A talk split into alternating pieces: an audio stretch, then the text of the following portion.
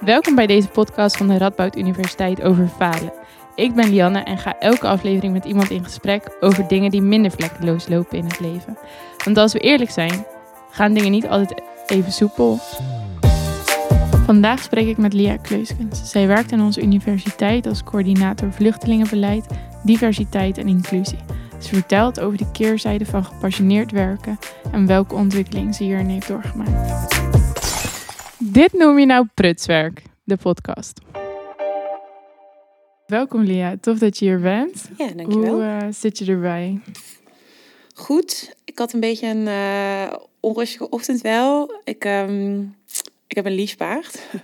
En ik kreeg um, vanochtend een uh, berichtje van... Oh, er is niemand om, ze, om hooi te geven. Een beetje rare vraag. Oh, ja. Maar dus ik moest echt uh, vet vroeg ineens me klaarmaken. En ik wilde eigenlijk even zo rustig voorbereiden op het gesprek van de podcast. Dus Ja. ik, ben, ik kom net echt zo van de wei, van de paarden om ze te voeren. En nu uh, dus Oh. ik moest eventjes een beetje landen toen ik jou zag. Ja, maar nu zit ik er rustig bij. Oh, dat snap ik wel. Als dat even zo er tussendoor gefietst komt. Maar wel heel cool dat je een leasepaard hebt. Ja, dat is erg Zeker, echt heel fijn. Um, en uh, ja, vertel verder nog iets over jezelf. Ja, mijn naam is dus Lia Kleuskens. Um, ik woon hier in Nijmegen met twee vriendinnetjes uh, in de stad. Al sinds mijn studie, psychologie, die ik ook hier op de universiteit heb gevolgd. Toen ben ik heel even weg geweest, maar uh, ja, ik vind Nijmegen echt zo'n fijne stad. Dus ik ben uh, weer terug. Um, ik kom uit Limburg, wat je waarschijnlijk ook al hoort aan mijn zachte G. uh, en ik ben daar opgegroeid in een heel klein dorpje genaamd Amerika op de boerderij. Dus ik hou ervan. Vandaar ook het leasepaard, denk ik. Dat is een beetje van vroeger. Van lekker um, in de wei zijn met de dieren om me heen in de natuur. Dus um, dat vind ik heerlijk. Ja. En ik werk hier op de universiteit, op de Radboud Universiteit, als uh, coördinator vluchtelingenbeleid, diversity, equity en inclusion. Oké, okay, hele mond vol. ja, ja, een hele fancy titel. Ja, kan je een klein beetje vertellen over wat dat inhoudt, zeg maar? Ja, natuurlijk. Um, mijn positie zit bij Student Affairs. En het idee is. Um, ja, er is een specifieke, dat hoor je ook aan de titel. Hè, er is een specifieke focus op mensen met een vluchtelingachtergrond. Um, maar als ik het kort zou moeten samenvatten, gaat het om uh, de toegankelijkheid tot de universiteit verbeteren voor minderheden. Dus dan is er een specifieke focus op um, studenten met een vluchtelingachtergrond. Maar dat kan ook gaan over um, zwarte studenten, uh, studenten van de LHBTI-gemeenschap. Nou ja, goed. Zijn er superveel, dus ik vind het altijd, ja, studenten met een functiebeperking is altijd lastig, want je noemt voorbeelden, maar je wilt natuurlijk ook inclusief zijn. Dus Ja. ja, de groep is natuurlijk heel divers. Ja, Um, dus het is aan de ene kant, nou, zijn er barrières die we weg kunnen nemen, zodat ze op de universiteit kunnen komen. En als ze dan eenmaal op de universiteit zijn, voelen ze zich dan fijn? Voelen ze zich, um, ja, is ons onderwijs inclusief? Um, voelen ze zich prettig? En wat kunnen wij daar als universiteit aan doen? Hoe kunnen wij zorgen dat iedereen zijn eigen plekje heeft op de universiteit en ook in, die, in je eigen identiteit dat plekje in kunt nemen? Want vaak zie je dus dat minderheden zich aanpassen hmm. uh, aan de norm. Maar wat je eigenlijk natuurlijk wil, is dat um, een, een transstudent bijvoorbeeld zich door de universiteit kan navigeren in zijn of haar eigen identiteit. En dat je niet dan een soort van voor het gemak van de ander of in de norm probeert te passen, dan bepaalde delen van je identiteit weg moet stoppen. Ja, ja, ja heel mooi Dat om, uh, om dat te horen. Zeg maar, deel van studentenwelzijn is ook een beetje visie hebben om natuurlijk iedereen te zien of zo, zoals ze Ja. zijn. Dus past eigenlijk wel heel mooi bij, uh, bij de hele ontwikkeling om daar meer mee te doen. Ja, Klinkt zeker. als een bijzondere, bijzondere rol. Ja, het is echt, ik vind het echt uh, geweldig. Ik ga met zoveel plezier naar werk. En het is zo interessant, want je, zeg maar, het is natuurlijk ergens heel verdrietig als mensen een, een delen van hun identiteit uh, niet tot uiting kunnen laten komen. Maar het is ook zo, het is zo'n ander perspectief op de wereld, op de samenleving, op de universiteit. En het leert je ook op een hele andere manier daarnaar te kijken. En ze hebben vaak hele creatieve manieren gevonden om toch mee te kunnen. Hm. Omdat nou, ja, ze studeren hier en vaak ook gewoon succesvol. Ja, Um, het is best interessant om te kijken hoe bijvoorbeeld iemand die um, uh, rolstoelgebonden is, zich dan door zo'n universiteit navigeert. Dus heel Ja. anders dan hoe jij en ik dat zouden doen, bijvoorbeeld, als Ja. je wel kunt lopen. Ja, ja. Het is ook wel, je, zelfs als ik er nu over hoor, denk ik, oh, daar ik nog nooit over nagedacht. Nee, wat voor obstakels je tegen kan komen of zo. Dus dat is wel eh eye-opening. Ja. ja. Zeker. Oké, heel tof. En ehm, heb je toevallig onlangs nog een grappig faalverhaal meegemaakt? Ja.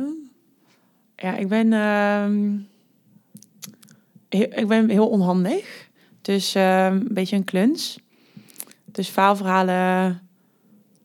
Ik zeg maar, van die kleine faalmomenten heb ik echt zo ontzettend vaak. Dus nou, afgelopen weekend ging ik dus bij een vriend op ehm housewarming. En ze hadden net helemaal mooi de, de witte, de, de muren gewit. En ik, had een, ik kreeg een glas rode wijn. En dan, ik loop door die, door die ruimte en ik struikel. En echt gewoon mijn volledige glas rode wijn tegen de, tegen de muur. Auw, Dus pijnlijk. Eh, ik had laatst een presentatie waar ik ehm, best wel belangrijk voor een groot fonds, want ik doe vrijwilligerswerk voor een NGO.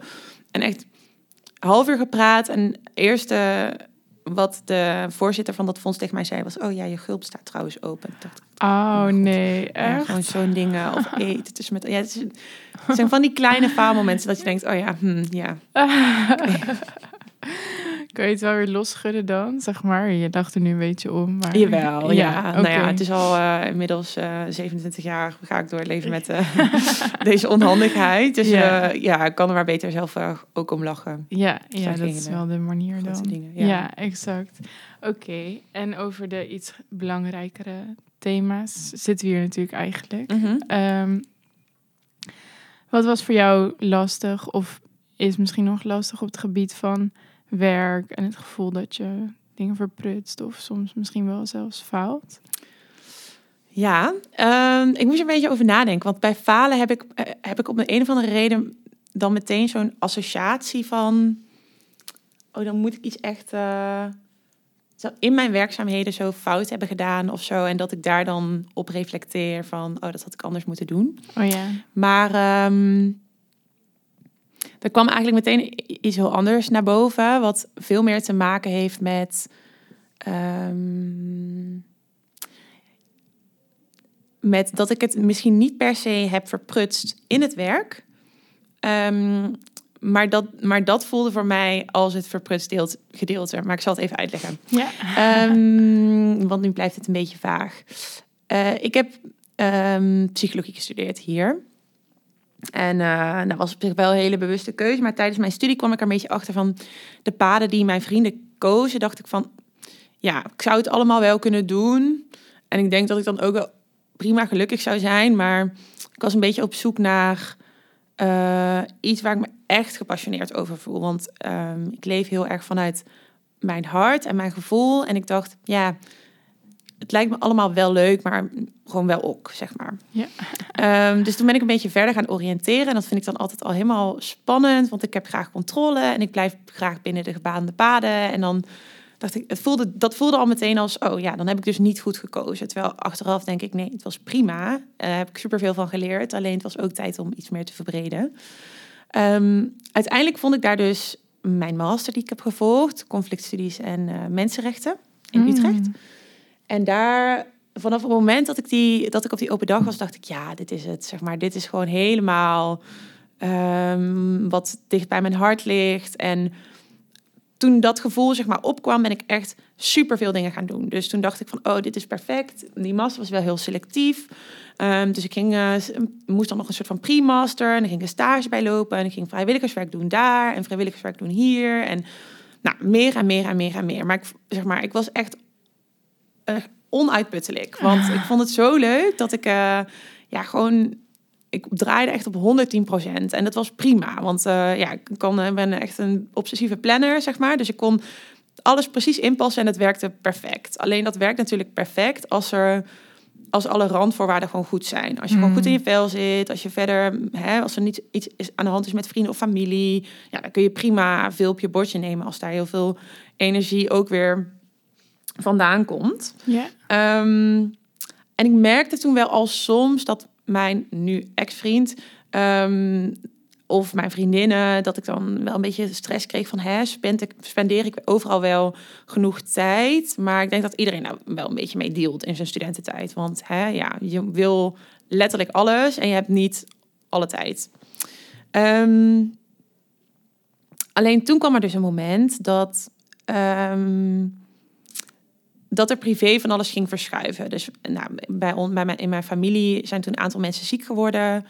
Uh, waaronder mijn vader en mijn oom en mijn broer en mijn opa. Dus dat was echt een mega klapper. Vooral omdat um, ik ja, eigenlijk gelukkig heel weinig uh, in aanraking ben gekomen met verlieservaringen of hè, grote uh, ja, van dat soort thema's in, in familie. Dus ik had eigenlijk een hele rustige jeugd gehad. Um, en toen begon het een beetje.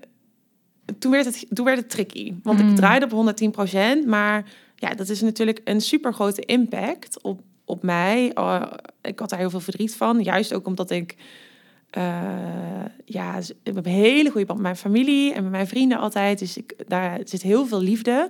Dus ik vond dat allemaal best wel heftig en spannend. Maar ik had ook nog steeds zo heel veel uh, vastberadenheid richting mijn toekomstpad. En ik had echt het idee van, ja, nu is de tijd. Ik moet me nu onderscheiden. En hè, ik moet vrijwilligerswerk doen, anders kom ik die master niet in. En nou, dat moest allemaal, zeg maar. Dus dat voelde als iets waar ik niet aan kon schuiven. Dus dat kwam er nog bovenop.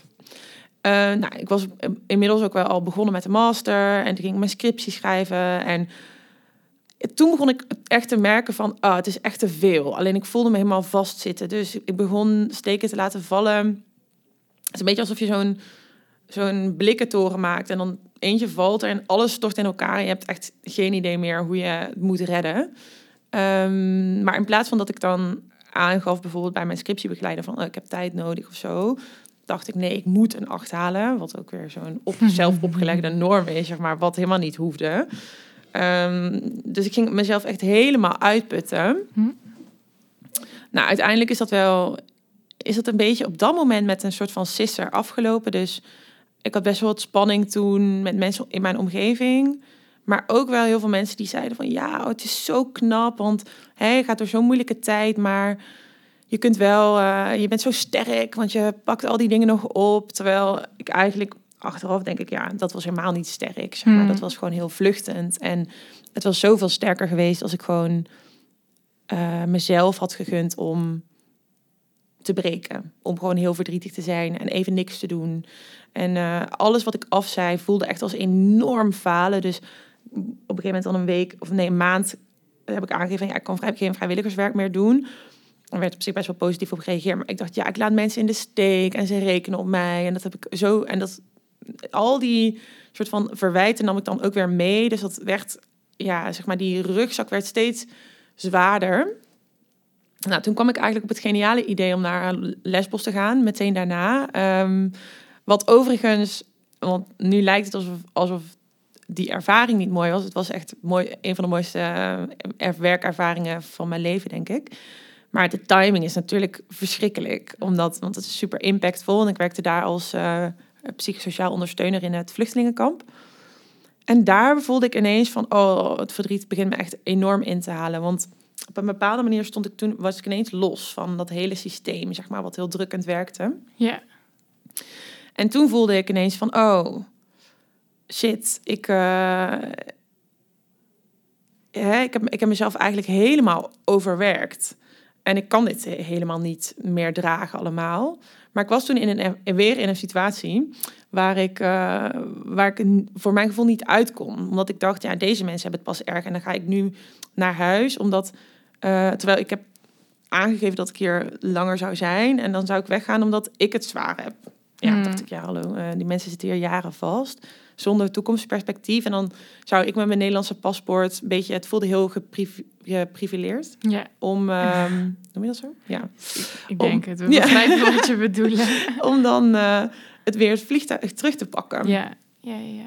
Dus, uh, maar ja, ik begon daar wel en mensen om me heen daar voelden het ook. En het ironische is dus dat iemand in het kamp uiteindelijk een soort van voor mij mij heeft geholpen met die beslissing omdat ik daar aangaf van ja, ik, zag een vrouw die met een jong gezin.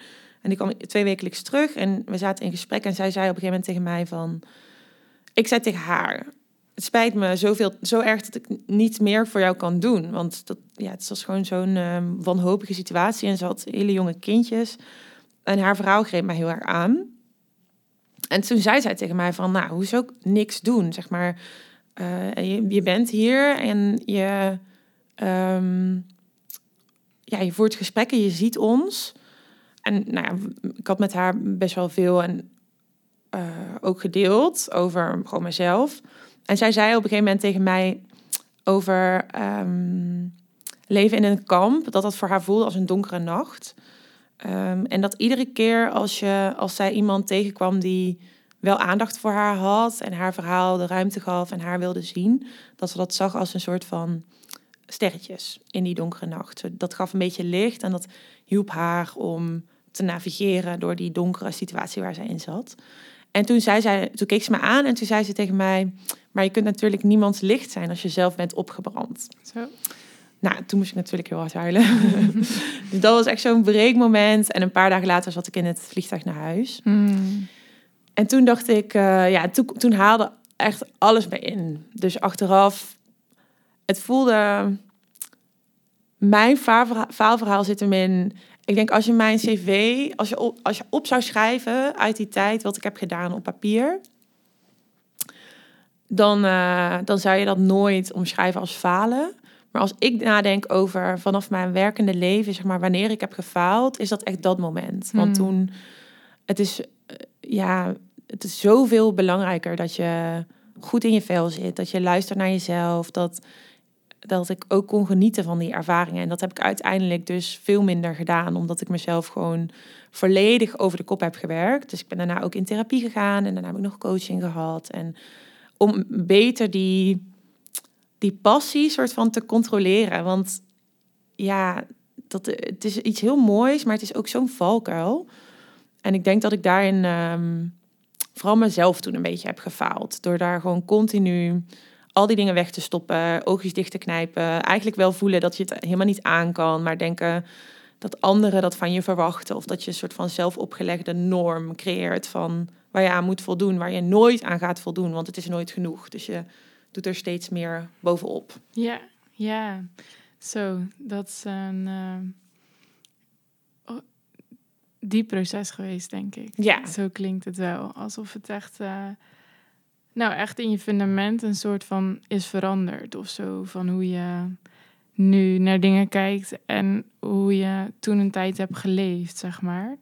Maar um, als je kijkt, zeg maar, want ergens klinkt dus gepassioneerd leven als echt heel fijn. Soort voor mij in ieder geval wel, want ik herken dat stukje van echt vanuit je hart willen gaan heel erg. Mhm. Ik herken ook de valkuil vanuit enthousiasme of dingen te veel. Mm Hoor je op je vork nemen. Maar terwijl ik luisterde, dacht ik, als je vanuit een soort, en het klinkt alsof je dus vanuit een liefdevolle plek vertrekt, zeg maar, voor heel veel dingen. En toch komen er allemaal normen bij. En mhm. die koppel ik zelf vaak weer meer aan een soort angst of zo, zeg maar. Dat je dingen moet kunnen of dat je niemand uh, teleur mag stellen of dat, mhm. dat je echt mensen laat vallen of zo, zeg maar.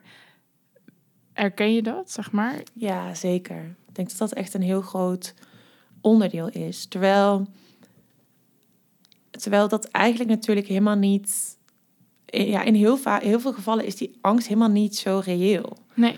Dus de keren dat ik wel mijn grenzen aangaf of dat ik dat nu doe, ehm, als jij transparant bent en je, hè, je handelt soort van zuiver, dus je, als je aangeeft van het is voor mij nu te veel, terwijl, nou ja, ik heb bijvoorbeeld jarenlang op dezelfde plek vrijwilligerswerk gedaan en nu met mijn huidige baan was, werd het te veel. Ja.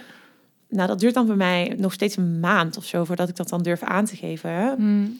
Terwijl dat gaat ook helemaal niet echt om. Uh, want als ik er dan over nadenk, die mensen zijn super lief, die kennen mij, die weten dat ik het heel graag wil doen, maar dat het gewoon niet lukt. Hmm. Dus op het moment dat ik het zei, reageerde iemand, iedereen ook van ja, tuurlijk. En we dachten al van, hè, hoe, hoe doet ze dat eigenlijk? Want ze heeft gewoon een baan. Um, en dan denk ik ook, ja, ik had ook niet per se verwacht dat ze anders reageren, maar het is toch een soort van innerlijke angst of zo. Of een soort van iets wat je jezelf dan oplegt.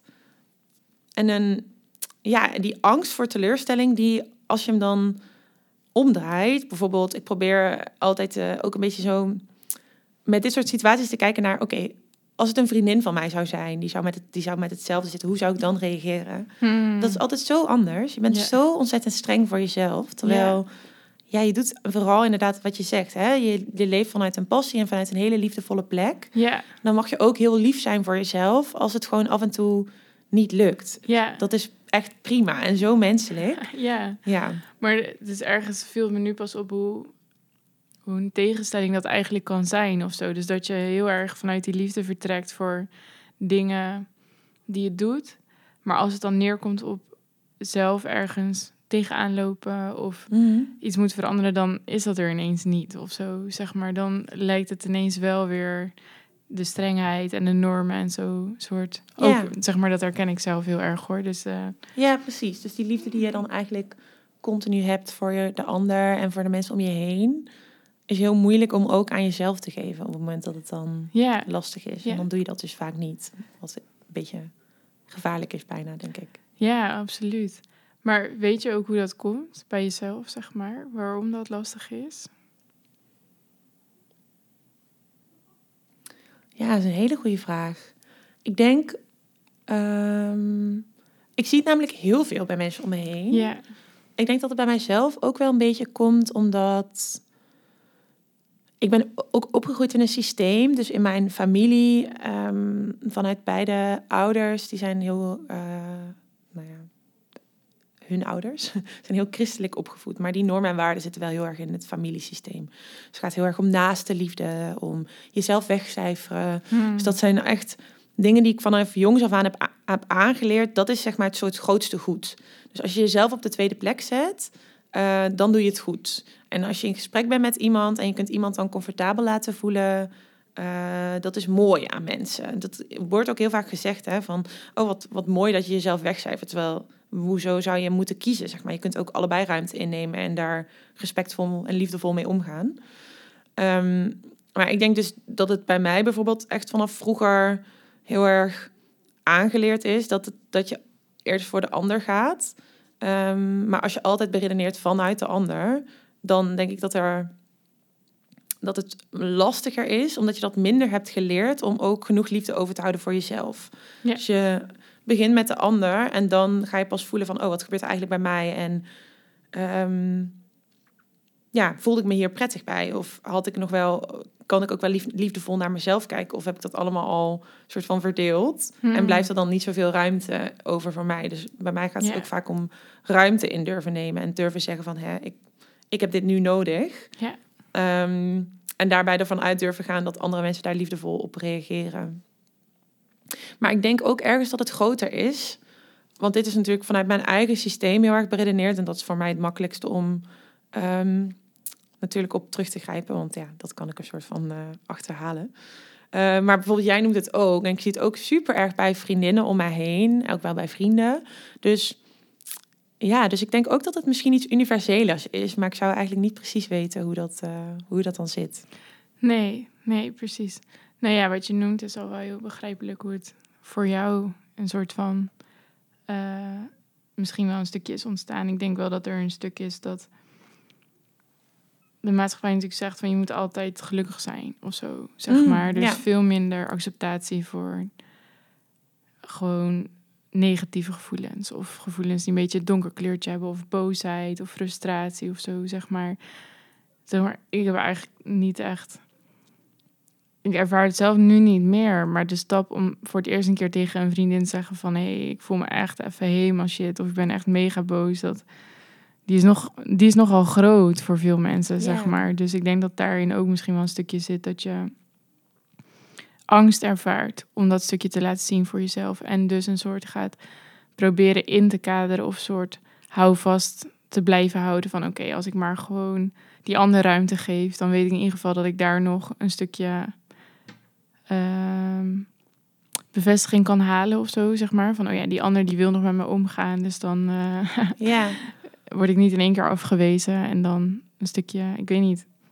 Voor mij was dat ook altijd wel een belangrijk mechanisme om gewoon controle te houden of zo over Ja. eh, veel situaties. ik denk dat je daar echt een goed punt hebt. Ik denk dat mensen het ook best wel, inderdaad, hè, de blije, blije, liefdevolle, leuke emoties zijn altijd welkom. Terwijl mensen het gewoon best wel complex vinden als iemand boos is of verdrietig. Of om dat te uiten, maar ook om dat soort van te ontvangen. Dat is best wel uh, ja. lastig. En gebeurt ook niet zoveel. Wordt natuurlijk super erg ook gevoed met alle social media, influencers. Alles is altijd leuk. En dan ga je bijna denken van, oh, er is misschien iets mis met mij. Want ik ben bijvoorbeeld best wel vaak verdrietig. Ja. Gewoon niet super lang, maar nou, ik heb uh, gisteren nog gehuild, zeg maar. Dat is ja, voor mij niet heel raar. Ik ben ook mm. best wel emotioneel persoon. Ik denk dat dat ook heel erg samenhangt met dat leven vanuit je hart. Maar ja, het zijn hoge pieken, diepe dalen. En dat echt gewoon wekelijks eigenlijk. Ehm, boosheid vind ik veel moeilijkere emotie. Dus dat, die zal er ook wel ergens zitten. Maar dat uit ik dan iets minder makkelijk. Maar ehm, ja, ik heb nog steeds inderdaad zo'n stemmetje dat ik word daar steeds comfortabeler mee, want ja, het moet er gewoon uit. Maar ik denk wel, ik heb nog steeds zo'n stemmetje die dan soms tegen mij, waar ik tegen mezelf zeg, als ik huil en er is iemand bij, um, van oh, misschien ben je wel, misschien is het een beetje te veel, zeg maar. Misschien ben je nu wel een beetje te veel. Misschien neem je iets te veel ruimte in. En dan heb ik ook heel vaak de neiging, als ik dan klaar ben met huilen, om te zeggen, maar ja, komt wel goed of ja. zo. Terwijl het mag ook gewoon even verdrietig zijn en dat hoeft.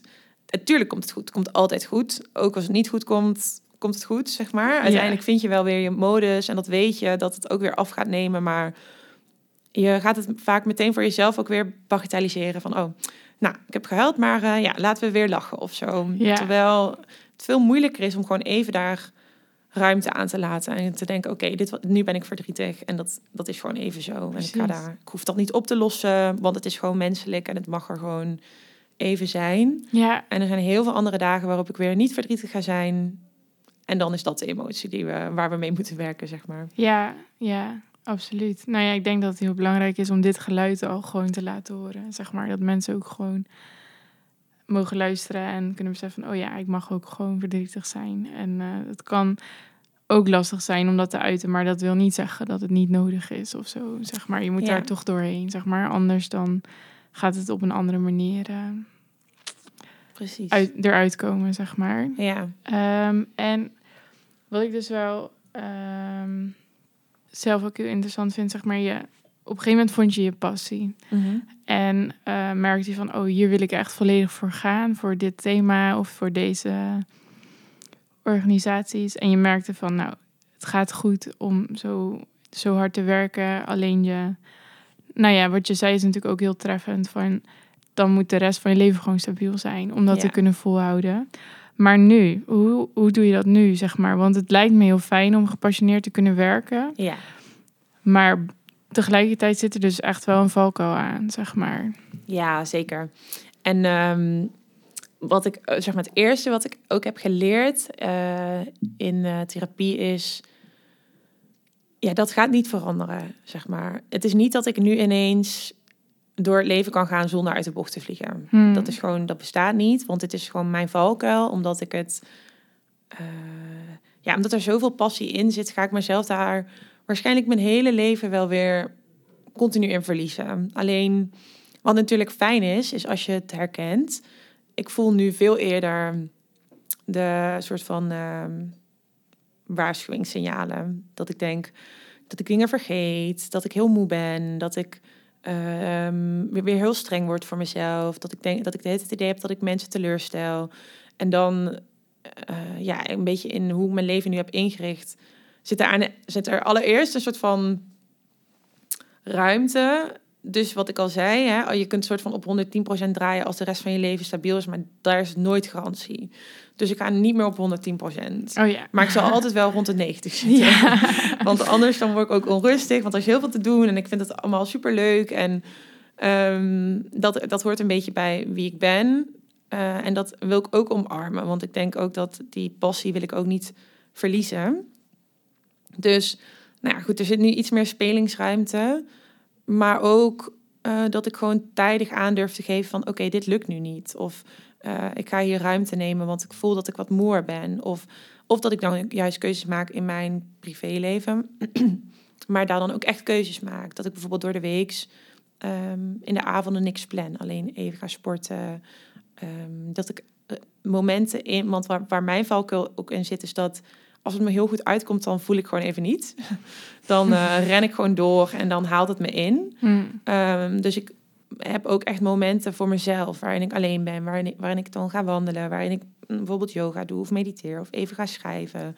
Zodat ik even weer een soort van intune van oké, zitten we er nog goed bij? Ja, oké, dan kunnen we door. Hmm. Nu komt er dan weer een, nu heb ik dan weer zo'n passieproject en ik weet al, zeg maar, ik hoop dat ik de bocht doorkom, maar het wordt een beetje zo randje. Ja. Alleen ik vind het zo leuk dat ik het wel ga doen. Alleen dan gewoon met de slag om de arm. Dus ik heb al, ben al meteen transparant geweest tegen het team waarmee ik werk. Van hè, ik wil dit heel graag doen, maar ik heb ook een, eh, nou ja, niet fulltime, 96 uur baan. Ehm, dus ik moet even kijken hoe. En dan, nou, dat project gaan we bijvoorbeeld verder uitsmeren. Dus dat het in plaats van dat we het in een drie maanden doen, dat we het in zes maanden doen. Oh, wat goed. Dus het, is, Ja. ehm, het hoeft ook niet zo extreem. Want mijn eerste neiging was dus... toen ik echt een beetje eh, nou, ontspoord was... eh, en echt even me een beetje verloren voelde... dacht ik, oké, ik ga nooit meer vrijwilligerswerk doen. En ik ga alles stoppen. En ik ga gewoon... Hè, een baan is genoeg en vrienden en familie... en dan is mijn leven gewoon rijk en vol genoeg. Ehm, alleen dat werkt niet, zeg maar, die extreme. dus het is continu balanceren. En dat is gewoon een beetje mijn ding. En dat gaat mijn ding zijn voor de rest van mijn leven waarschijnlijk. Ja. En ik hoop dat het ehm, steeds iets minder energie gaat kosten om die balans te vinden. Ja. Ehm, maar ik ben de, die kant van mij ook wel iets meer gaan omarmen. Het heeft gewoon, dat is met, denk ik, met heel veel dingen in het leven. Het, het is een van de mooiste, vind ik, mijn mooiste eigenschappen. Heel erg werken vanuit mijn hart en met veel passie en ehm, met heel veel aandacht voor de mensen waarmee ik werk. De keerzijde daarvan is natuurlijk dat je daarin verliest en dat je te veel focust op de ander. Ja. En dat, ja, je moet een beetje zo daarin tussenin gaan zitten. Maar het gaat af en toe omslaan naar een kant. En dan kun je weer bijsturen. En dan kun je weer bijsturen. En ja, dus ik denk dat het zo een beetje moet gaan Ja. zijn. Ja. Nou, dat ehm, is voor mij in ieder geval al wel heel leerzaam om te horen. Zeg maar, het eh, voelt wel alsof ik daar iets aan heb. Zeg maar. Oh, ja, dat meen ik wel oprecht. En ehm, dat ehm, vind ik dan ook wel bijzonder of zo. Het klinkt in ieder geval zoals je hier ook zit, alsof je dat ook heel erg accepteert, zeg maar. Alsof je daar je echt oké mee voelt, zeg maar. Dat dat zo gaat zijn. Ik weet niet of je dat ook echt zo ervaart, maar Ja, eh, ja. Jawel hoor. Ja, alleen, ja, nou ja, natuurlijk ook dat is niet een constante. Dus soms, dan kan ik wel echt super erg balen. Of dan eh, heb ik weer iets eh, op de hals gehaald. Wat ik dan leuk, want ik vind ook alles leuk. Dat is dan ook een probleem, want dan doe ik het iets terwijl ik eigenlijk al op dat moment weet, eh, ik kan dit niet. Dus nou, laatst bij een van mijn vrijwilligerswerken ehm, werd een, ehm, daar was ik dus eigenlijk net gestopt en toen werd een soort van project aangeboden van, oh, maar dit is echt heel erg in jouw richting.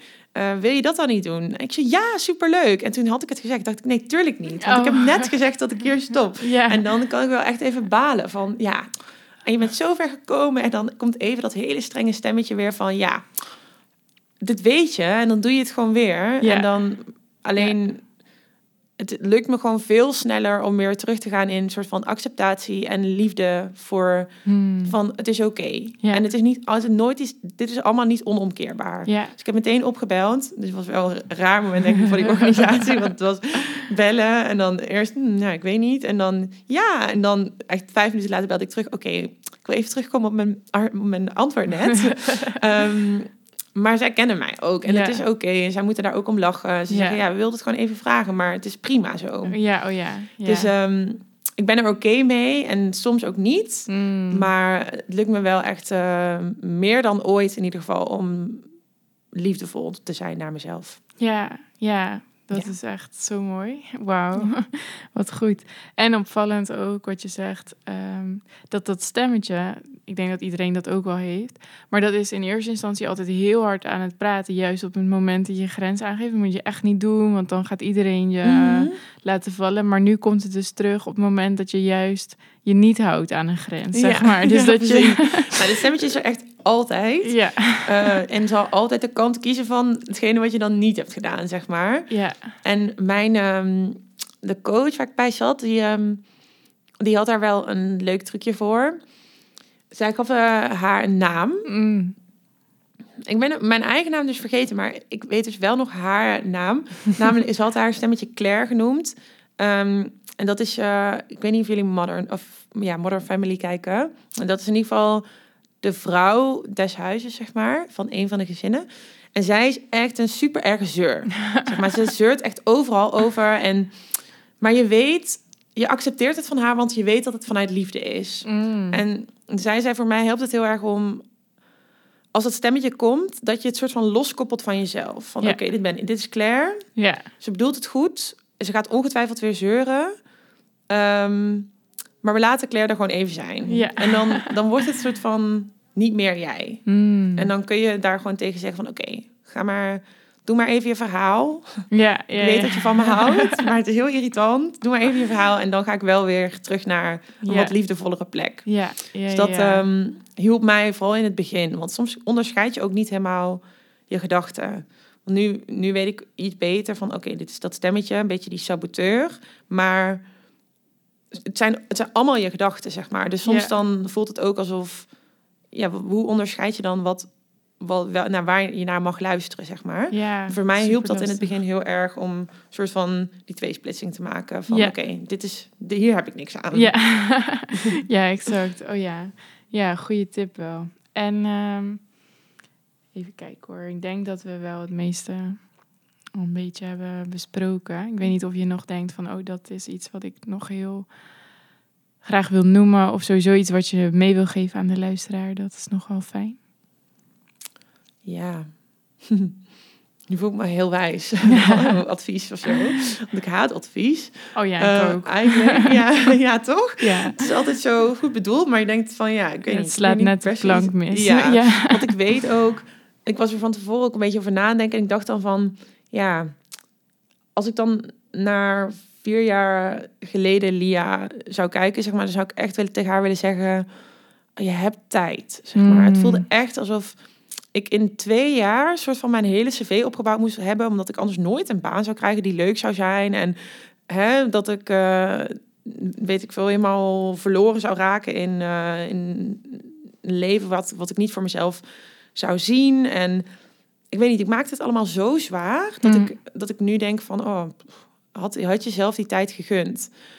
Maar dat advies is natuurlijk ook weer niet echt iets, want de Lia van toen had daar nooit naar geluisterd. Nee. Letterlijk iedereen zei het tegen mij. Iedereen zei tegen mij, Ja. je hebt tijd. Zeg maar, je bent super jong. Oh ja. Maar ik, ik, weet niet, ik denk dat, dat je dat ook...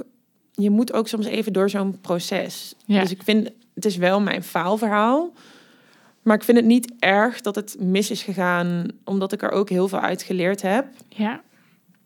Dus eh, ja, adviezen heb ik niet. Nee. Maar nee. ik gun het iedereen wel om dat je hè, dat, dat mensen wat liever voor zichzelf zijn. Ik zie het heel veel in, bij studenten nu. Dat, Ja. ik, eh, dat er soms zoveel hardheid en stress en zelfopgelegde normen zitten. Dat ik denk, ach, jullie zouden dus moeten zien, jezelf moeten zien door een anders ogen. Want ik zie zoveel talent en unieke, lieve mensen met ook zoveel passie. Dat is echt nou, misschien was dat altijd al zo. Ik leef natuurlijk in deze generatie, maar je ziet zoveel mensen die echt ehm, ja, hun blik op de wereld hebben en een soort van wereldreddersvisie. Wat super mooi is en ook dus heel gevaarlijk, want dan verlies je jezelf daar een beetje in. Mm. Alleen, ehm, ja, ik gun mensen dat, dat ze zo iets meer naar zichzelf ook mogen kijken. Ja, super mooi. Dan Ja. laten we het lekker daarbij. Dankjewel. Tof dat je hebt geluisterd naar deze aflevering van Prutswerk. Ik daag je uit om je te laten inspireren en ook jouw faalverhaal te delen met de mensen om je heen. De volgende keer ga ik in gesprek met iemand die het gevoel had dat ze een sollicitatie flink verpest had. Tot dan!